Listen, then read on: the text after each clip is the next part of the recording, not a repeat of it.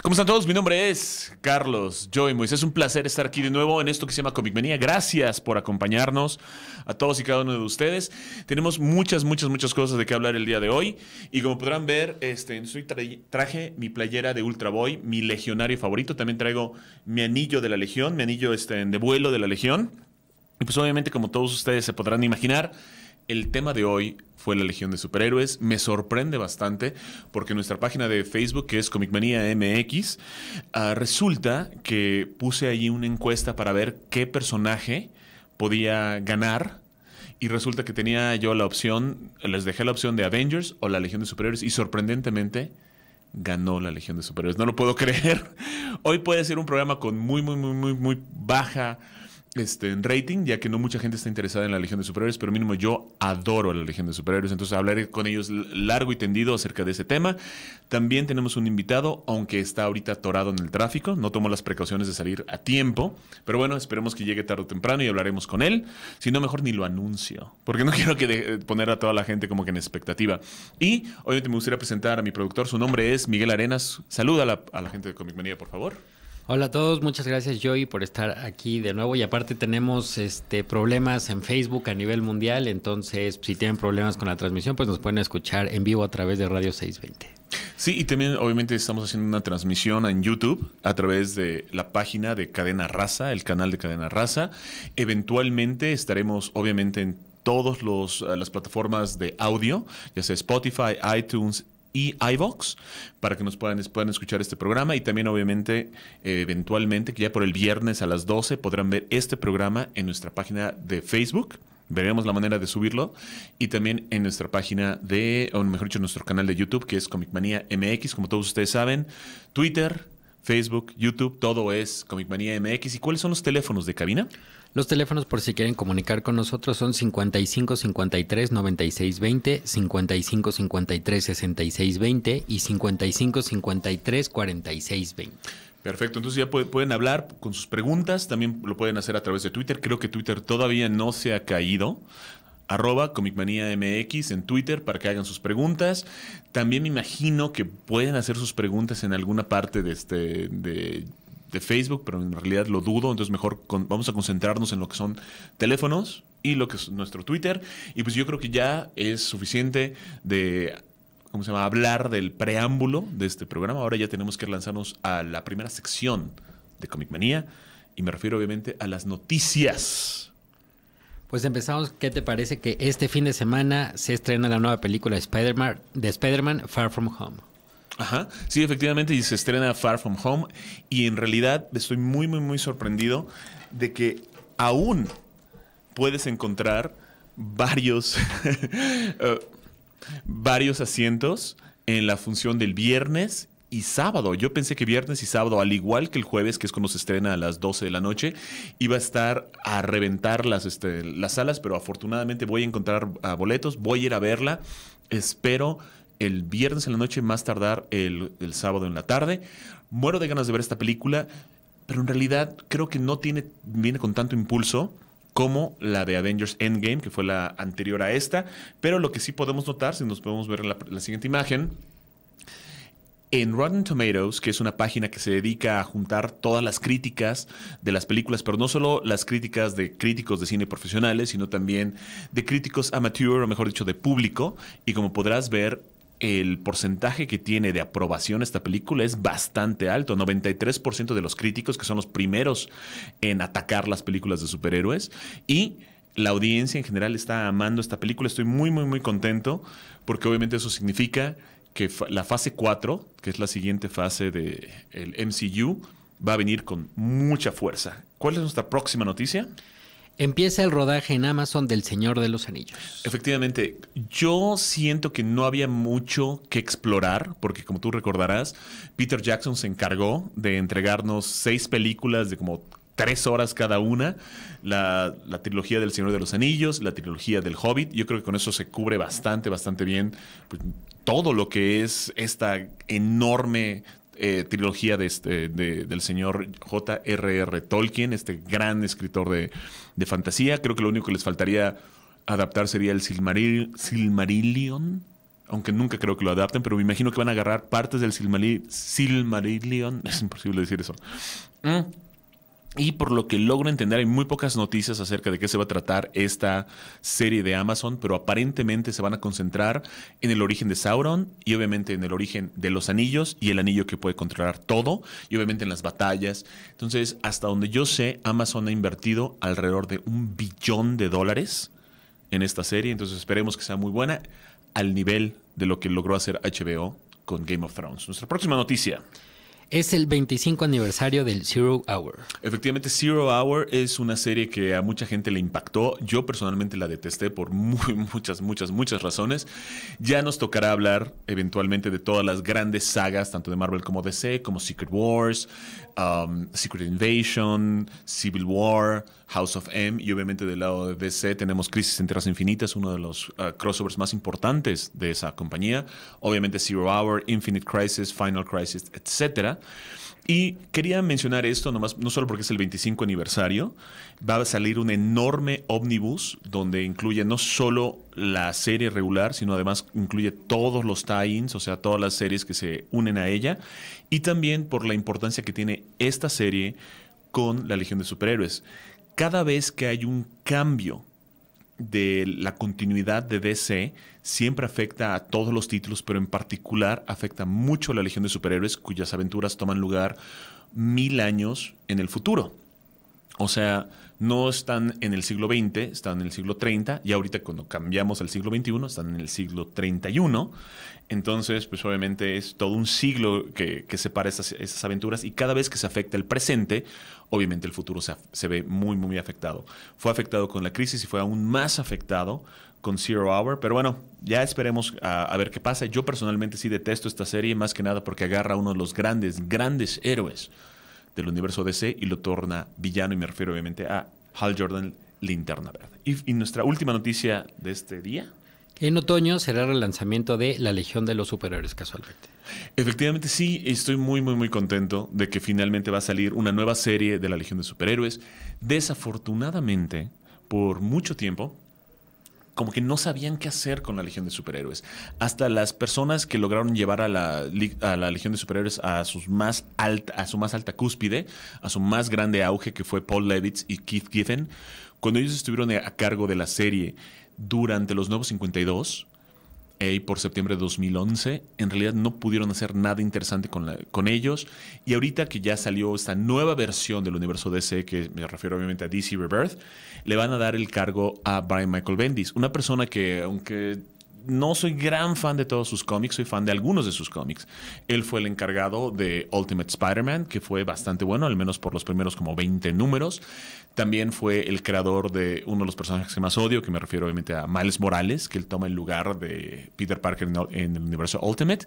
También tenemos este, lo que hizo con los Avengers, que fue para mí detestable, pero curiosamente lo que hizo con los X-Men me encantó.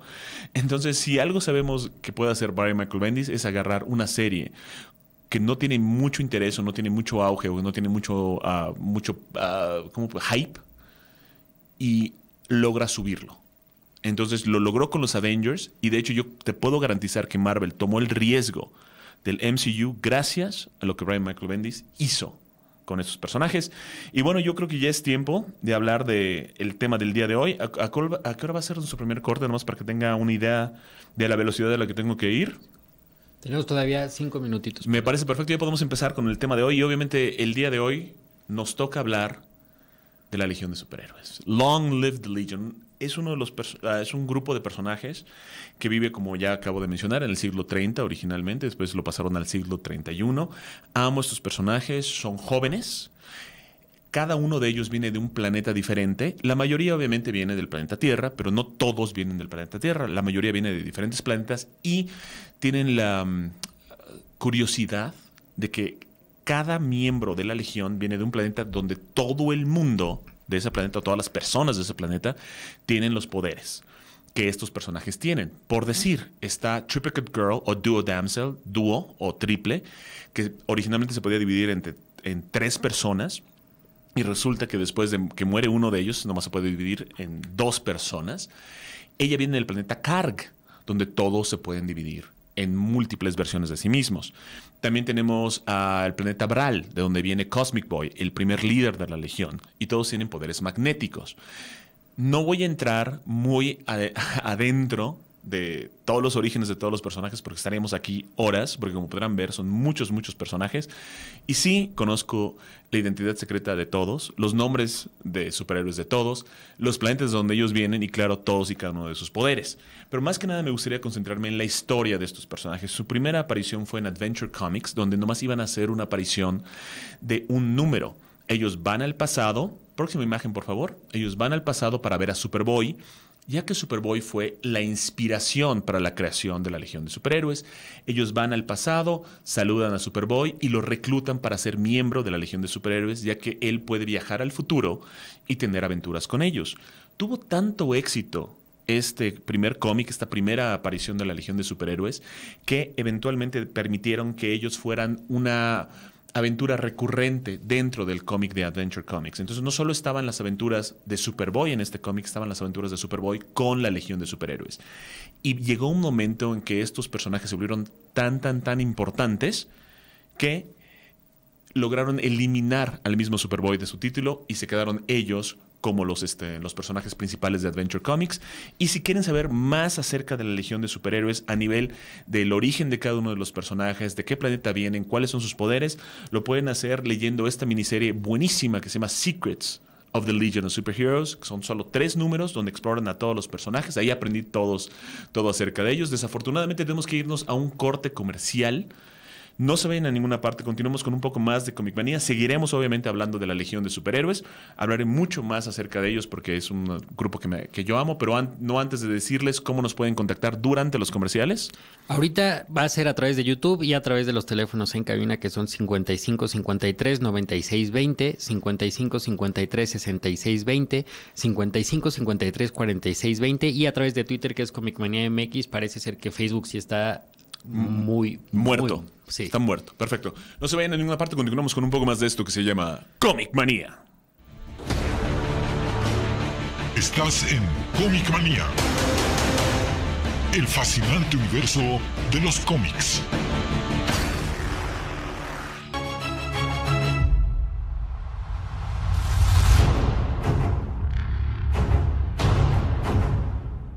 Dato cómic curioso. El personaje de Nightcrawler de los X-Men fue creado para ser miembro de los Outsiders. Este equipo haría su primera aparición en las páginas de la Legión de Superhéroes. ¿Cómo están todos? Mi nombre es Carlos Joy Moisés. A través de un milagro, sí, tenemos ya aquí presente en cabina ¿Cómo están? a nuestro buen amigo Spike Valentine. Gracias por estar con nosotros. de qué? Muchas gracias. Este, pues, ¿qué podemos decir? ¿Eres escritor de cómics? Eres un fan de cómics. Sí. Y más importante, eres uno de mis pocos amigos que me quedan Tú y Miguel creo que son los únicos. Para las personas que no saben, yo soy una persona muy conflictiva y termino peleándome con todos mis amigos. Entonces, bueno, gracias por estar con nosotros. No, no hay de qué. Nos vas a acompañar a hablar un poquito acerca de la Legión de Superhéroes y después ya empezamos a, hablar, a hacerte la entrevista para que nos hables qué es lo que has hecho últimamente, qué es lo que hiciste en el pasado y la gente te conozca un poquito más. ¿Te late? Sí, está bien. Me parece perfecto. Y yo sé que lo ven y le tienes miedo, pero no, no es un asesino en serie, es una excelente, excelente persona que nos cae muy, muy bien tanto a Miguel como a mí. Miguel, ¿nos puedes dar, obviamente, las maneras que la gente nos puede contactar y si tenemos algún tipo de saludo o comentario. Claro, estamos en el 55 53 96 20, 55 53 66 20, 55 53 46 20 y tenemos saludos por Twitter. Ah, excelente. Sí, porque ya nos están contactando por ahí porque sabemos que Facebook ha caído. Sí. Ernesto Peña dice, ya ni me acordaba de ustedes. Qué bueno que están otra vez Muchas gracias. ¿Es, es, ahorita el que, el, que nos está llegando. Tengo más notificaciones. Sí, sí, sí. Marco Rodrigo nos acaba de decir, acabo de descubrir Marvel Rising Secrets Warriors en HBO Go. ¿Ya la viste y la recomiendas? No la he visto por lo que alcancé a ver, no sé si tú ya viste esa, serie. He visto los trailers nada más. Yo nomás vi más o menos quiénes son los personajes que están metidos en, esta serie y creo que se están enfocando otra vez en esta idea de la diversidad. ¿no? Porque tienen al, personaje que tienen frente a frente es Miss América, que es América Chávez, una chica este, latina, que es una superheroína. Y pues obviamente con el nombre de Miss América, pues ella como que está representando a América. Y también tienen a la versión de Carol Danvers como Capitana Marvel. Entonces yo siento que se están enfocando como para jalar al público más, juven- más juvenil y sin duda jalar a esta idea de la diversidad. Yo, ¿no? yo lo vería también más como, Dime. como onda Shira, Ah, donde es- están todas las, todas las niñas, está Spider-Gwen, está este... Exactamente, Shira. eh, para las personas que no saben, obviamente, Shira es la hermana de He-Man y la nueva caricatura que sacaron por Netflix cambiaron muchísimo el look del personaje para hacerla más eh, como una mujer de hoy o una niña más. Pues sí, común. más millennial. Lo hizo esta Noel Stevenson, que ella hacía el cómic de Lumberjanes, que es muy popular en esa ondita hipster alternativona que está tan de moda. Es lo que he notado. No soy gran fan de esta versión de Shira. Yo prefería la versión original, que era más como una supermodelo, estilo Wonder Woman. Una mujer guerrera que se ve hermosa. No solo eso, creo que según yo me acuerdo, de hecho, hasta los monos estaban mejor hechos que los de He-Man, los de Shira. Sí, de hecho, sí. The, The Horde, Hordak y, y The Horde eran preciosos. Mucho mejor que Skeletor. Me daba más miedo a Hordak que Skeletor. ¿Algo más? ¿O nomás me voy a, a mi saludo personal que me gustaría dar las gracias a mi novia, Vane Painbird, por hacer como siempre las, ah, los datos comi, ah, comi- comicuriosos? No sabes, en serio. Ella está muy ocupada, tiene cosas que hacer, está de vacaciones. Y aún así siempre me ayuda. Un beso, mi amor. Muchas gracias. ¿Qué más? De hecho, Vane te manda saludos. Ah, muchas gracias, amor. Muchísimas gracias. Como cada mi- programa. la luna de mi vida. Muchas gracias. ¿Algo más? Pues si quieres sigamos con la Legión. de Me parece perfecto. ¿Podemos regresar a la imagen? Ah, ah. Perfecto. Entonces, como podrán ver, ya llega un momento donde la Legión de se vuelve, se vuelve tan popular que le quita total y completamente el protagonismo al mismísimo Superboy, que en ese momento era muy, muy popular. Y aquí este número en particular lo elegí porque es cuando Jim Shooter, que en ese momento tenía 13 años, empieza a escribir La Legión de Superhéroes y hace un excelente trabajo. Y aquí presenta un personaje que tendría mucha importancia más adelante, y me refiero obviamente a Ferro Lad, que sería el primer legionario que muere en acción. Este, esta imagen en particular también es muy importante porque no solo presenta unos personajes muy interesantes a nivel villano, que son obviamente los Fatal Five, los cinco fatales, son, son personajes individuales que están por toda la galaxia. La misma legión los une para ayudarlos a enfrentarse contra un mal peor y lo hacen, pero estos villanos al ver la fuerza que pueden tener juntos se vuelven los villanos más ah, recurrentes de la legión y sin duda los más populares y los más temerarios y los más este, mortíferos. Y aquí en- efectivamente en, el- en la segunda en la segunda parte de este, este cómic es cuando muere desafortunadamente Andrew Nolan, mejor conocido como Ferrolad. Dato curioso, ¿sabías que Ferro Nolan, ah, mejor Andrew Nolan Ferrolad iba a ser originalmente negro? iba a ser un personaje afroamericano. Los editores se quejaron y prefirieron que fuera un monstruo en vez de que fuera un negro. Era su rostro, debajo de la máscara es este, es- iba a ser un hombre negro, pero oh sorpresa, es un monstruo. La próxima imagen, por favor. Si quieren saber un poquito más de los Fatal Five y verlos en acción, pueden ver esta película animada de eh, DC Universe Movie, que es Justice League versus The Fatal Five. No es una gran película, pero me encantan los diseños que le dieron a los Fatal Five. Lo que tienen estas películas es que son divertidas. A pesar de que eh, veas la, la, vamos a decirle, peorcita, tienden a ser divertidas de todas maneras. Hay unas muy buenas, hay unas regulares. Este estuvo regular, pero es más, es muy triste que las películas animadas de DC son mejores que las películas live action de DC. La Sí. próxima imagen, por favor. La próxima imagen. Ah, muchas gracias. Llega un momento donde ya dejan de estar en Adventure Comics y Superboy tiene, eh, este, tiene su propio cómic y la Legión empieza a invadir eh, eh, este cómic y el, título se, se llama Superboy and the Legion of Superheroes. Obviamente la Legión aparece, pero también aparece este, en Superboy. A veces no tiene que necesariamente aparece Superboy. Ya solo aparece la Legión de Superhéroes. Y si ustedes pueden más o menos ubicar el artista de esta portada, es por algo muy importante, porque ese dibujante es Dave Cockrum, que rediseña a todos los personajes con trajes más modernos para la era de plata. ¿Y nos podrías decir exactamente quién es Dave Cockrum, mi querido Spike Valent? Pues Dave, Dave Corcoran fue el que rediseñó a los X-Men cuando este, se reboteó la, la serie en, en los 70s. En 77, ¿Qué? Giant Size X-Men número 1. Así es, y fue este. Crucial para la historia de los X-Men, porque creo que la gente no recuerda mucho de los X-Men de los 60 y No, era muy mala la serie. no solo era mala, la- la- los primeros cómics la- tenían la intención de ser un cómic tipo de Archie con superhéroes. Exacto, pero aquí ya se, lo, lo tomaron mucho más adulto y de hecho él es el co-creador de varios de los personajes nuevos de los nuevos Hombres X, incluyendo Colossus, um, uh, Storm y sin duda Nightcrawler. Y después más adelante, este, cuando se va de la, de los, de la Legión de Superhéroes Dave Cockrum, llega Mike Grell, uno de los mejores dibujantes que DC tuvo en los años 70 y 80. Um, aquí podremos ver una imagen mucho más bonita de, este, de nuestro buen amigo Mike Grell. La próxima imagen, por favor. Esa, mira, muchas gracias. Y eh, como está divino y más... es, es desafortunado que tal vez no puedan al- alcanzar a ver, pero el personaje que está ah, aquí abajito, que será abajito a la derecha, es Cosmic Boy. Y como podrán ver, su traje parece que tiene este, en un corset.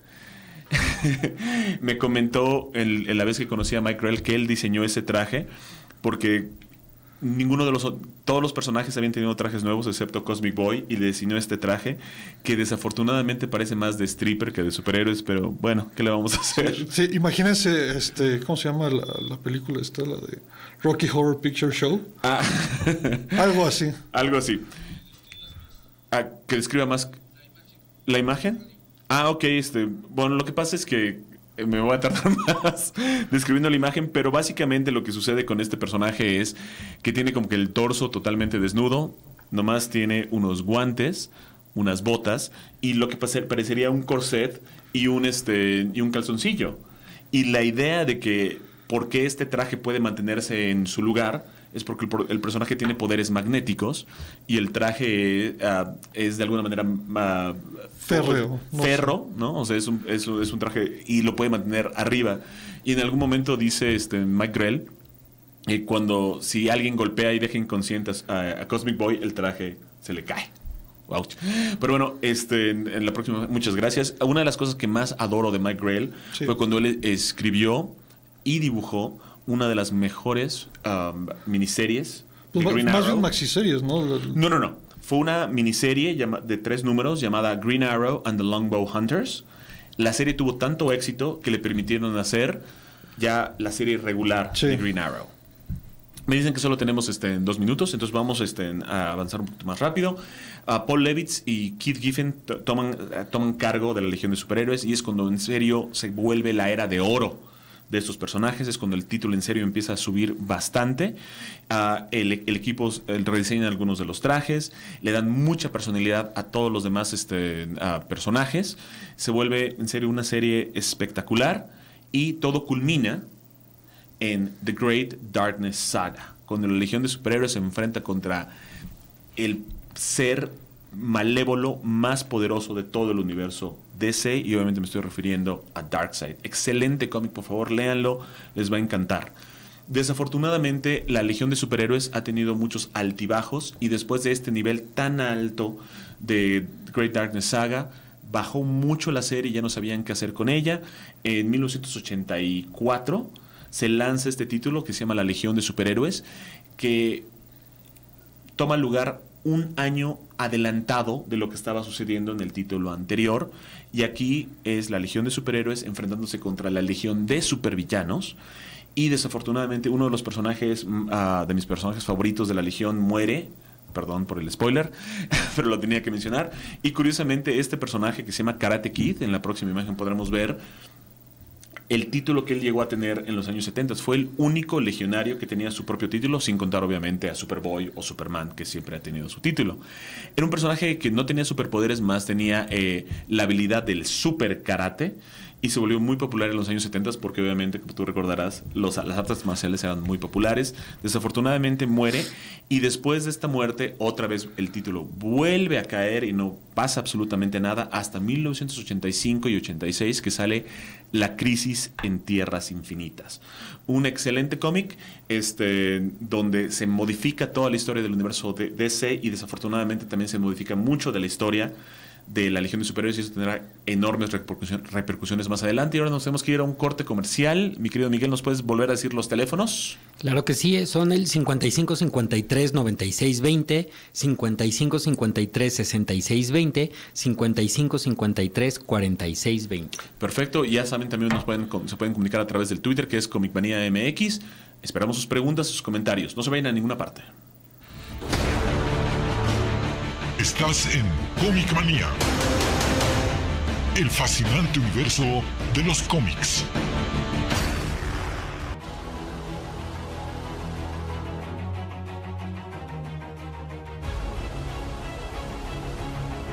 Dato curioso. A pesar de ser descendiente de uno de los enemigos mortales de Superman, Brainiac 5 se enamora de Supergirl, la prima del hombre de acero. ¿Cómo están todos? Mi nombre es Carlos Joy Moisés. Esto continúa siendo Comic Manía. Gracias por estar con nosotros. Las personas que han podido estar con nosotros ya saben, si no nos pueden escuchar a través de Radio 620, Cadena Raza, nos pueden escuchar sin duda.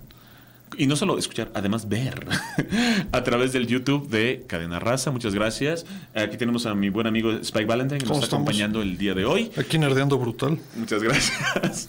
Y obviamente tenemos también a nuestro buen amigo Miguel Arenas, que nos va a decir si tenemos alguna pregunta, algún comentario. Pues tenemos saludos de Dan Flori que nos dice felicidades al programa y al productor Miguel muchas gracias. Muchas Polo gracias. Crown dice saludos yo y espero que a pesar de los problemas de Face tengan mucha audiencia como siempre. Nosotros esperamos exactamente lo mismo. Pues bueno, yo como les digo, si por alguna razón u otra no se puede escuchar el programa en vivo, no hay ningún problema. A las 12, todos los viernes nos podrán escuchar a través de todos los, ah, todas las plataformas de audio, iTunes, iVoox, Spotify, etcétera. Y también otra vez nos pueden, podrán ver el programa ya, pues no en vivo ni a todo color, pero sí a todo color, en nuestro canal de YouTube que es Comic Manía MX. Y esta pregunta sé que les va a encantar, sobre todo a ustedes dos. A ver. Carlos Gil nos, nos llamó a cabina y nos dice que qué opinan de la elección de la sirenita, de esta actriz que es afroamericana. Ah, pues mira, esta, yo vi la caricatura múltiples veces y hasta donde yo me quedé era pelirroja y blanquita. Al igual que todas sus hermanas. Bueno, obviamente no pelirrojas todas, pero así blanquitas todas. Y también el rey. ¿Era Poseidón o Tritón? Poseidón, ¿no? Tritón. Tritón, bueno. Entonces, yo desafortunadamente voy a sonar increíblemente racista, pero lo siento, es la verdad. Si yo veo algo en cine, televisión, o mejor caricatura o cómic, quiero que se vea reflejado esto en las siguientes adaptaciones. Superman, yo lo veo como un hombre anglosajón, un hombre blanco, lo quiero ver en sus películas como un hombre blanco, igual a Batman, igual a Linterna Verde. También cuando hay el otro, el siguiente Linterna Verde que es John Stewart, él es un hombre afroamericano. Y en las caricaturas o en, ah, ¿cómo se llama? En las, este, en las películas lo quiero ver como un hombre afro- afroamericano. Es lo que yo necesito para tener esta continuidad. De vez en cuando cambian las razas y no me importa. Por decir, en la película de los Cuatro Fantásticos de la que hablamos la semana pasada, la Alicia Masters que sale en las primeras dos películas, no me molestó que fuera una mujer afroamericana. Pero sin embargo me molestó muchísimo que, ¿cómo se llama este chico? Michael uh, J. Michael J. ¿Quién? El, el que hace de la antorcha Michael B. humana. Michael B. Jordan. Jordan. Michael, ese, Michael B. Jordan. Estaba pensando en Michael J. Fox. Michael B. Jordan ah, interpreta la antorcha humana y eso sí me molestó bastante, ¿no? Entonces, hay algunas cosas que me molestan y algunas cosas que no me molestan. Me gusta La Sirenita. Creo que es una excelente, excelente película animada. Y en realidad, en serio, esperaría que, que hubiera sido una chica que se pareciera más a la caricatura. Y como podemos ver aquí en la imagen, no se parece nada. A, Spike. a- a mí solo me preocupa que no hagan el casting de Paquita la del barrio para Úrsula. O sea, sería un casting perfecto y ya lo demás no, me- no me interesa. Y con eso nos vamos a la Legión de Superhéroes. Regresamos a la imagen anterior, que como les estaba diciendo, que Crisis en Tierras Infinitas modifica mucho el universo DC a tal nivel que crea muchos eh, cambios en la continuidad de la Legión de Superhéroes. Y cuando logran más o menos buscar la manera de que estos cambios funcionen, otra vez vuelve a caer el título y se vuelve bastante aburrido. Y no saben qué hacer con el título. Todo el auge que lograron, eh, que lograron en los años 80 se pierde por completo.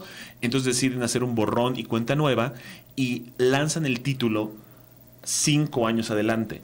toda esta etapa de la Legión adulta o la Five Years Gap o Five Years Later, como, como es conocida eh, en los círculos comiqueros y los amantes de la Legión, es muy buena, pero desafortunadamente es solo para amantes de la Legión, ya que ninguno tiene su traje, solo utilizan sus nombres códigos.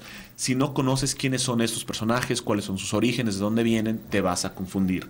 Y además el arte de Keith Giffen, que empezó precioso, se modifica a tal nivel que se vuelve bastante sucio.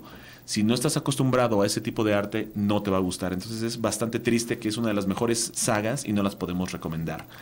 Después de esto vino Zero Hour, que acabamos de mencionar, cumple eh, este año, cumple su 25 aniversario.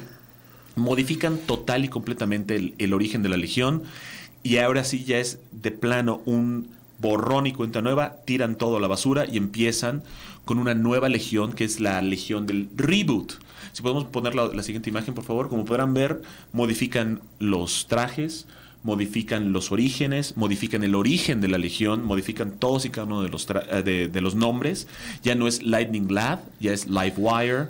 Ya no es, este, a ver cuál otro, ah, ya no es Triplicate Girl o Duo Damsel, ya es Triple o Duo. Y presentan nuevos personajes que nunca tuvieron nada que ver con la Legión, como el personaje de Gates, a Monstres y, aunque no lo crean, agarran a una chica que adquiere los poderes de Shazam en el futuro y se llama Thunder, ¿no? Esto tiene un cierto nivel de éxito, más no con los fans de la Legión de antaño, como fue mi caso, y tratan de hacer que los fans anti- anti- antiguos regresen y agarran y vuelven a la, a la serie un poquito más grim and gritty, ¿cómo lo podemos decir? Sí, más oscura, más como el tiempo do- donde están, ya los, los X-Men más edgy y todo eso que está de- más de moda, Spawn y. Exacto, los vuelven más darquetos, digamos. Desafortunadamente esto no funciona con la Legión de Superhéroes porque es algo muy aspiracional. Entonces vuelven a cancelar el título y empiezan algo que jamás había hecho antes, que es un three-boot, que es cuando todo es borrón y cuenta nueva y vuelven a lanzarlo y esta vez se fijan mucho en lo que sucedió antes y los hacen más darquetos, más emos. Y los hacen como un grupo que se está rebelando contra los adultos. Desafortunadamente esto lo empieza Mark Wade, uno de los grandes escritores de DC y también un gran amante de la Legión. Y sin embargo este fue la era de la Legión que menos éxito tuvo. Cuando él decide irse, entran dos o tres escritores después y finalmente entra Jim Shooter. Jim Shooter, como les mencioné antes, tenía 13 años y agarró la Legión, que era un cómic bastante chafa, y lo volvió uno de los mejores cómics de DC. Desafortunadamente él entró demasiado tarde y el título no duró muchísimo. Lo mejor que ocurre durante este título fue una vez que Batman hace equipo con la Legión de Superhéroes en las páginas de Brave and the Bold, en el número 5 para ser más específico. Es un excelente cómic donde tratan bien a la Legión, pero en realidad es solo un cómic de los, no sé, como 30 que hubo y en realidad no vale la pena. Ah, de hecho, en el número 50, este boot, esta tercera versión de la Legión de Superhéroes, es cancelada. La próxima imagen, por favor. Muchas gracias. Y aunque sí ya le estaba escribiendo Jim Shooter, no pudo lo- lograr nada con ellos. Lo mejor que ocurre con los personajes durante esta época fue una miniserie de dos números escrita por Mark Farmer, dibujada por Alan Davis. Próxima imagen, por favor. Y se llama Superboys Legion. Es una serie, una idea fuera de continuidad, pero sin embargo tiene para mí fue una de las mejores historias de la Legión de Superhéroes. Aunque no conozcas nada de ellos, lees este cómic y en serio te va a encantar. Y también durante este tiempo salió una serie animada llamada La Legión de Superhéroes, donde también sale Sup- Superboy. Excelente, excelente ah, serie. Cambian algunas cosas, modifican el look de los personajes, la imagen de los personajes se modifica pero aún así funciona porque tienen el alma y el espíritu de la Legión. Si no han visto estas dos temporadas, en realidad se las recomiendo muchísimo, les va a encantar. Después de esto, Jeff Jones, que es un ñoñazo, se empieza a trabajar para, para DC y quiere rescatar todos los personajes que él amó cuando era niño. Empieza a rescatar la Legión original, na- no los del reboot, no los del reboot, sino la Legión original. Primero en las páginas de la Liga de la, Ju- de la, sí, de la, Liga de la Justicia de América. En este cómic se llama Lightning Saga. Si no saben de la Legión, mejor ni lo lean, se van a confundir mucho. Después los vuelve a rescatar y, los unifica con el origen de Superman en Superman Secret Origin, un excelente cómic. En el número 2 en particular es cuando sale la Legión y busca la manera de que Superman siempre haya sido miembro de la Legión. Excelente cómic. Y después continúa esta mm, representación o volver a presentar a la Legión dentro del universo DC como debe de ser, en esta miniserie que toma lugar dentro de las páginas de creo que Action Comics y Superman, que fue Superman and the Legion of Superheroes. Es cuando estos personajes se unen con Superman, es uno de los mejores cómics de Superman y la Legión que he leído en mi vida, escritos por Jeff Jones, dibujados por Gary Frank. Algo que me gusta mucho del arte de Gary Frank es que cuando pinta o dibuja a Superman, lo dibuja igualito a Christopher Reeve y eso en serio es un excelente homenaje.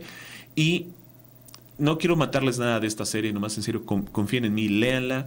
Si no han visto nada de, la Legión de Superhéroes, esto les explica todo lo que tienen que saber de los superhéroes. De, hecho, si ahorita están leyendo Doomsday Clock, es el mismo equipo. Ah, exacto, perfecto. Y este, aparentemente solo tenemos un minuto, ya puedo cerrar la historia de la Legión. También después Jeff Jones escribe Final Crisis, la Legión de los Tres Mundos, donde junta a todos los legionarios de todas las versiones y los pone en diferentes lugares y hace que la Legión original sea la Legión con la que se queda el universo DC. Y esto nos da pie para el nuevo inicio de la continuidad de, DC, que fue obviamente eh, después de Flashpoint, y es la Legión de los Nuevos 52. Muy mala, aléjense de ella. Y finalmente, como ya habíamos mencionado al inicio, en otoño sale la Legión de Superhéroes de Brian Michael Bendis. Le tengo mucha esperanza, esperemos que sea buena, así como lo que hizo con Avengers, así como lo que hizo con X-Men, que vuelva a poner a, los, a la Legión de Superhéroes en el centro del universo de DC. Y ahora desafortunadamente nos tenemos que ir ya a un corte comercial. Regresando, hablamos con mi buen amigo Spike Valentine. Ahora sí te prometo dejarte hablar. No, no, no hay bronca. No se vayan a ninguna parte, continuamos con más de esto que se llama Comic Manía. Pocos saben de, de la Legión como él. Muchas gracias. Estás en Comic Manía, el fascinante universo de los cómics.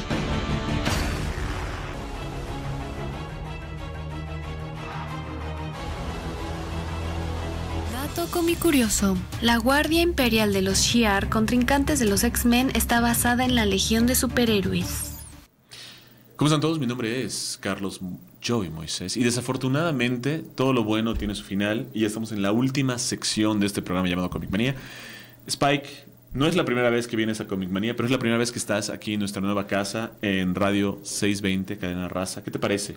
Pues he visto varias transformaciones de Comic, Comic Manía y esta es ya se ve un nivel brutal. ya, ya, ya nos parecemos profesionales, ¿no?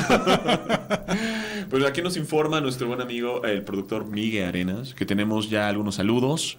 Hay que darlos antes de ya empezar la entrevista contigo. Espero que les haya gustado esta breve historia de la Legión. Desafortunadamente, con el tiempo que contamos, no me puedo extender demasiado, pero hago lo posible por cubrir todos los puntos altos de los temas que tenemos semana con semana. Sebastián Monterrubio Reyes nos manda saludos. Elvis Page dice un enorme saludo al buen Spike, el único junto a Roach Raven que entiende la continuidad de los X-Men. Creo que Bendis va por la Legión, tengo miedo, gracias por el programa. Héctor Romo dice saludos Joey, acá el buen Thor Rock. Ah, muchas gracias. Mucho éxito con el programa, ahora sí me animaré a leer la Legión, ¿por dónde empiezo? Ah, pues Checa todo lo que recomendé, cualquiera de esas historias, especialmente Superboy's Legion, para que tengas una idea de quiénes son los personajes, Secrets of the, Legion of Superheroes, para que vean todos sus orígenes, y sin duda Great Darkness Saga, que es lo mejor de lo mejor. De hecho, Thor Rock ya está invitado al programa, va a ver si participa, y curiosamente, él hizo esta playera. Yo le dije, por favor, necesito mi playera de Ultra Boy, el mejor legionario de todos. Y Ralphie Rocks nos dice, hay un cómic crossover de la Legión y Box Bunny. Ah, sí, yo, yo lo evité. También hay uno con, la, con Star Trek. Y en realidad dije, no voy por allá, no voy por allá. Este, bueno, ya tenemos todo eso. Ah, nomás para resolver algo de la semana pasada. La semana pasada tuvimos a dos buenos amigos aquí, a Alex Rousseau, mejor conocido como Alex Star Cosplay, y su esposa Lady Rose Cosplay, Sinaí Ojeda. Y dejaron unos este, prints para regalar. Tenemos algunos nombres de los ganadores. Sí, ya los estamos este, comunicando con ellos para que vengan a recoger aquí las sus prints que Por favor, este muchachos, si ustedes ganaron, son, tres prints. Los primeras, las primeras tres personas que contestaron van a ser los ganadores. Y de hecho tenemos más cosas para regalar ahora con nuestro buen amigo Spike Valentine. Como todos ustedes saben, él llegó a la fama gracias a un personaje que creó para The Spider-Verse que fue el enorme, enorme, enorme crossover que existió ah, en, las páginas del Hombre que fue Into the Spider-Verse, donde vemos las diferentes versiones del Hombre. De hecho, a Karen, ¿nos podrías poner la imagen de Arácnido Jr.? A ver, pero creo que, están, creo que Karen está un poquito distraída. ¿Nos puedes poner la imagen de Arácnido Jr., por favor? Es el personaje que parece Spider-Man, pero no lo es.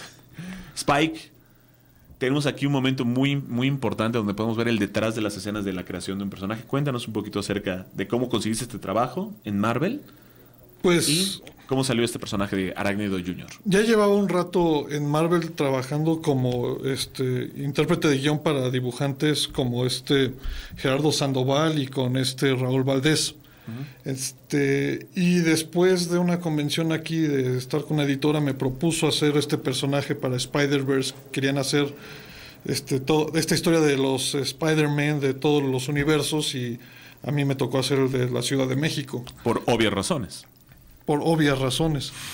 Y este, pues de hecho, este diseño es interesante porque este diseño no es el mío. Yo había mandado otro diseño que había hecho con Víctor Olazaba, que es el actual entintador de Humberto Ramos, pero Humberto Ramos y Paco Herrera, que ilustró eh, la historia de Arácnido Jr., pensaron que este esquema de colores, como se parece más al de Spider-Man 2099, ahí se podría hacer como una tangente en la cual el disfraz de Miguel Ojara estuviera basado en, en el disfraz de este luchador, bueno, de, de- está su papá es el luchador arácnido, arácnido Jr. es el, es el superhéroe, no el luchador. Que es- tú querías más o menos basar, bueno, unir la, la mitología del hombre araña, de cómo recibe sus poderes y todo eso, con la idea de la transferencia de nombres de padre a hijo en la lucha libre.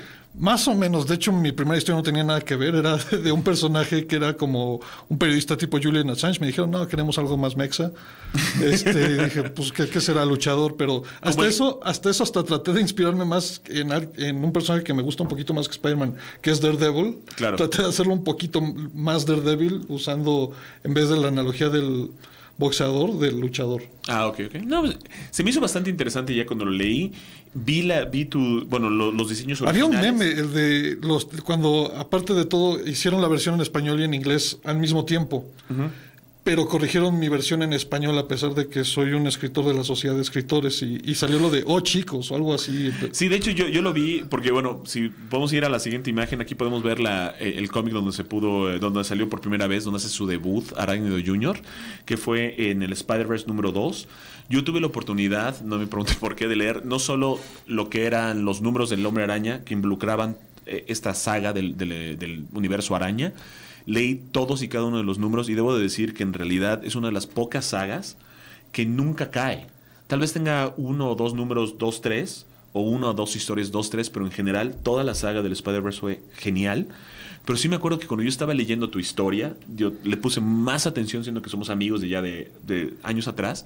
Y dije, está como que raro el- la, la traducción, como que no funciona, como que hay modismos muy bizarros. Y ya cuando me explicaste que agarraron tu versión como ma- mejor y más claramente traducida y la cambiaron y la modificaron y dije, ¿qué está pasando aquí? Y de hecho estable, la chica que te hizo el color también se estaba quejando de algunos de los este, de, la- de las modificaciones que le hicieron a su Ah, color. sí, porque la- tenían unos filtros que hacían que pareciera película de los 70 y se los quitaron, entonces parecen errores de impresiones algunas cosas. Pero, y también lo gracioso es que la versión en inglés está bien y no se le modificó nada. Y la mejor versión en español es la que se publicó aquí, porque me dejaron editarla directamente, así como, oye, déjame, lo corrijo, ¿no? Claro, claro.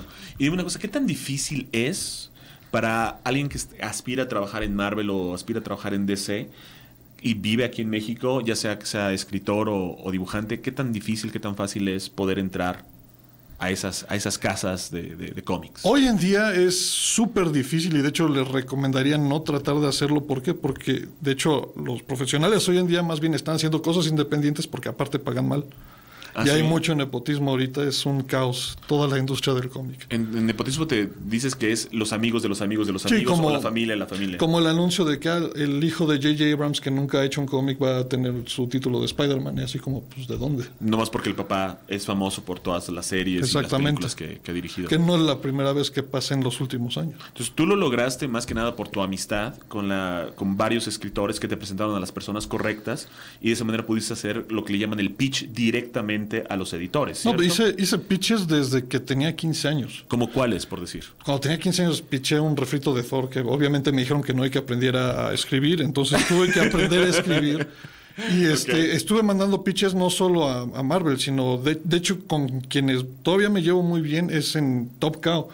En Top Cow estuve, participé varias veces en las convocatorias, este, estuve mandando pitches para el Millerverse, estuve mandando pitches hasta para, o sea, artistas solitos como Tim Seeley. Y de ahí fue- la gente y varios editores fueron conociendo mi trabajo. Entonces ya llegó un momento donde, pues, este, mi, mi nombre, mi trabajo se reconoció un poquito. Sí, también yo, yo recuerdo que en algún momento también querías mandar un pitch para Image Comics, que, que ellos tienen como una, una idea de hacer las cosas más abiertas, de decirle a todos los, todas las personas que quieran ser escritores o quieran ser es- aspirantes a escritores y, y dibujantes, manden todos sus pitches acá, vamos a recibirlos y vamos a ver este, cuáles, este, este, eh, cuáles nos llaman la atención, que fue más o menos, menos como empezó Walking Dead. Robert Kirkman mandó su pitch y lo aceptaron y es como salió el cómic, ¿no? Tú Así es, es este, no, para Image no, pero, pero sí, así fue como inició eh, The Walking Dead con, por- porque es un, un lugar donde se hace cómic de autor, igual que Dark Horse y este, ahí sí tienen, es más abierto como que, ah, ok, mándanos este, te- tenemos estos requisitos, mándanoslo y nosotros lo vemos y si es viable o no, ya te avisamos. ¿Y qué tipo de preparación tú le sugieres a los, a los aspirantes a dibujantes o escritores que hagan? Porque tú acabas de decir, tu primer pitch te dijeron aprende a escribir y tuviste que aprender a escribir. Pero Sí, hay personas que no hacen eso. Dicen, nada, yo soy escritor y no voy a tomar la, la crítica. ¿Tú qué sugieres? Pues si vas a ser escritor tienes que aprender a escribir y no solo aprender a escribir guion, sino aprender a escribir historias y aprender a escribir todo lo demás y ver qué te sirve y qué no te sirve y también aprender cómo se usa el medio. Aun si no eres dibujante, tienes que aprender por lo menos superficialmente el, el lenguaje del dibujo de, y de la narrativa de cómic. Porque Claro. si no entiendes el medio no puedes adaptar tus historias al medio. Ya veo, ya veo. Entonces, este, bueno, en este caso tú ahorita estás trabajando por tu propia cuenta. Porque ya viste que DC y Marvel las cosas no funcionan. De cierta manera sí, porque también estoy, eh, estoy haciendo un proyecto con Lobo Cuevas, el entintador de Civil War Wolverine. Y una divina persona. Sí, es excelente tipazo y estamos viendo si nos ayuda este a Burtop, que ahorita está en Marvel haciendo Domino y está, acabamos de contratar a, a un dibujante que no es conocido, es este más bien este muy muy de la onda artística aparte, pero es muy bueno, se le llama este Sandino Ross. Este pronto estaré subiendo, ya estamos trabajando el concepts y primeras páginas y todo los pueden checar en @panelsgotters en Twitter. Me parece perfecto. ¿Y tienes algún tipo de, este, de redes sociales donde la gente pueda contactarte, ya sea un Instagram, Twitter, Facebook? Sí, tengo, pues tengo de todo. Pueden, en Facebook soy este, facebook.com diagonal Spike the Writer. Este, se pueden comunicar en at Panels and Gutters, Panels Gutters junto. En este Twitter tenemos el Instagram, este, Panels and Gutters Proud. Este en, en YouTube, este, si me quieren escuchar quejarme de todo, Spike Valentine 13. Pues sabes, de lo que a mí, a me gustaría quejarme es de algo muy importante. Ya no tenemos tiempo, el tiempo se ha acabado otra vez. ¿Tenemos algún saludo o algo que tenemos que decir antes de irnos? Tenemos el conteo. Javier me va a dar el conteo, entonces yo te aviso. Ok, te- Héctor Fernández este, nos dice que excelente programa. Y tenemos a Miguel González que nos está preguntando en qué andaba Spike. Bueno, ya nos, acaba de decir. Exacto, y también tenemos unos prints que regalar de nuestro buen amigo Spike. Eh, no tenemos tiempo para hacerlo ahorita, pero lo haremos la próxima semana. Los traeremos. Yo haré unas preguntas acerca del tema de, de esa semana y de esa manera los resol- resolveremos. Ya nos tenemos que ir. Mi nombre es Sido Carlos Joy. Moisés. Gracias a todos por estar aquí una vez más en esto que se llama Comic. Hasta la próxima semana. ¡Shazam! 20. Los 80.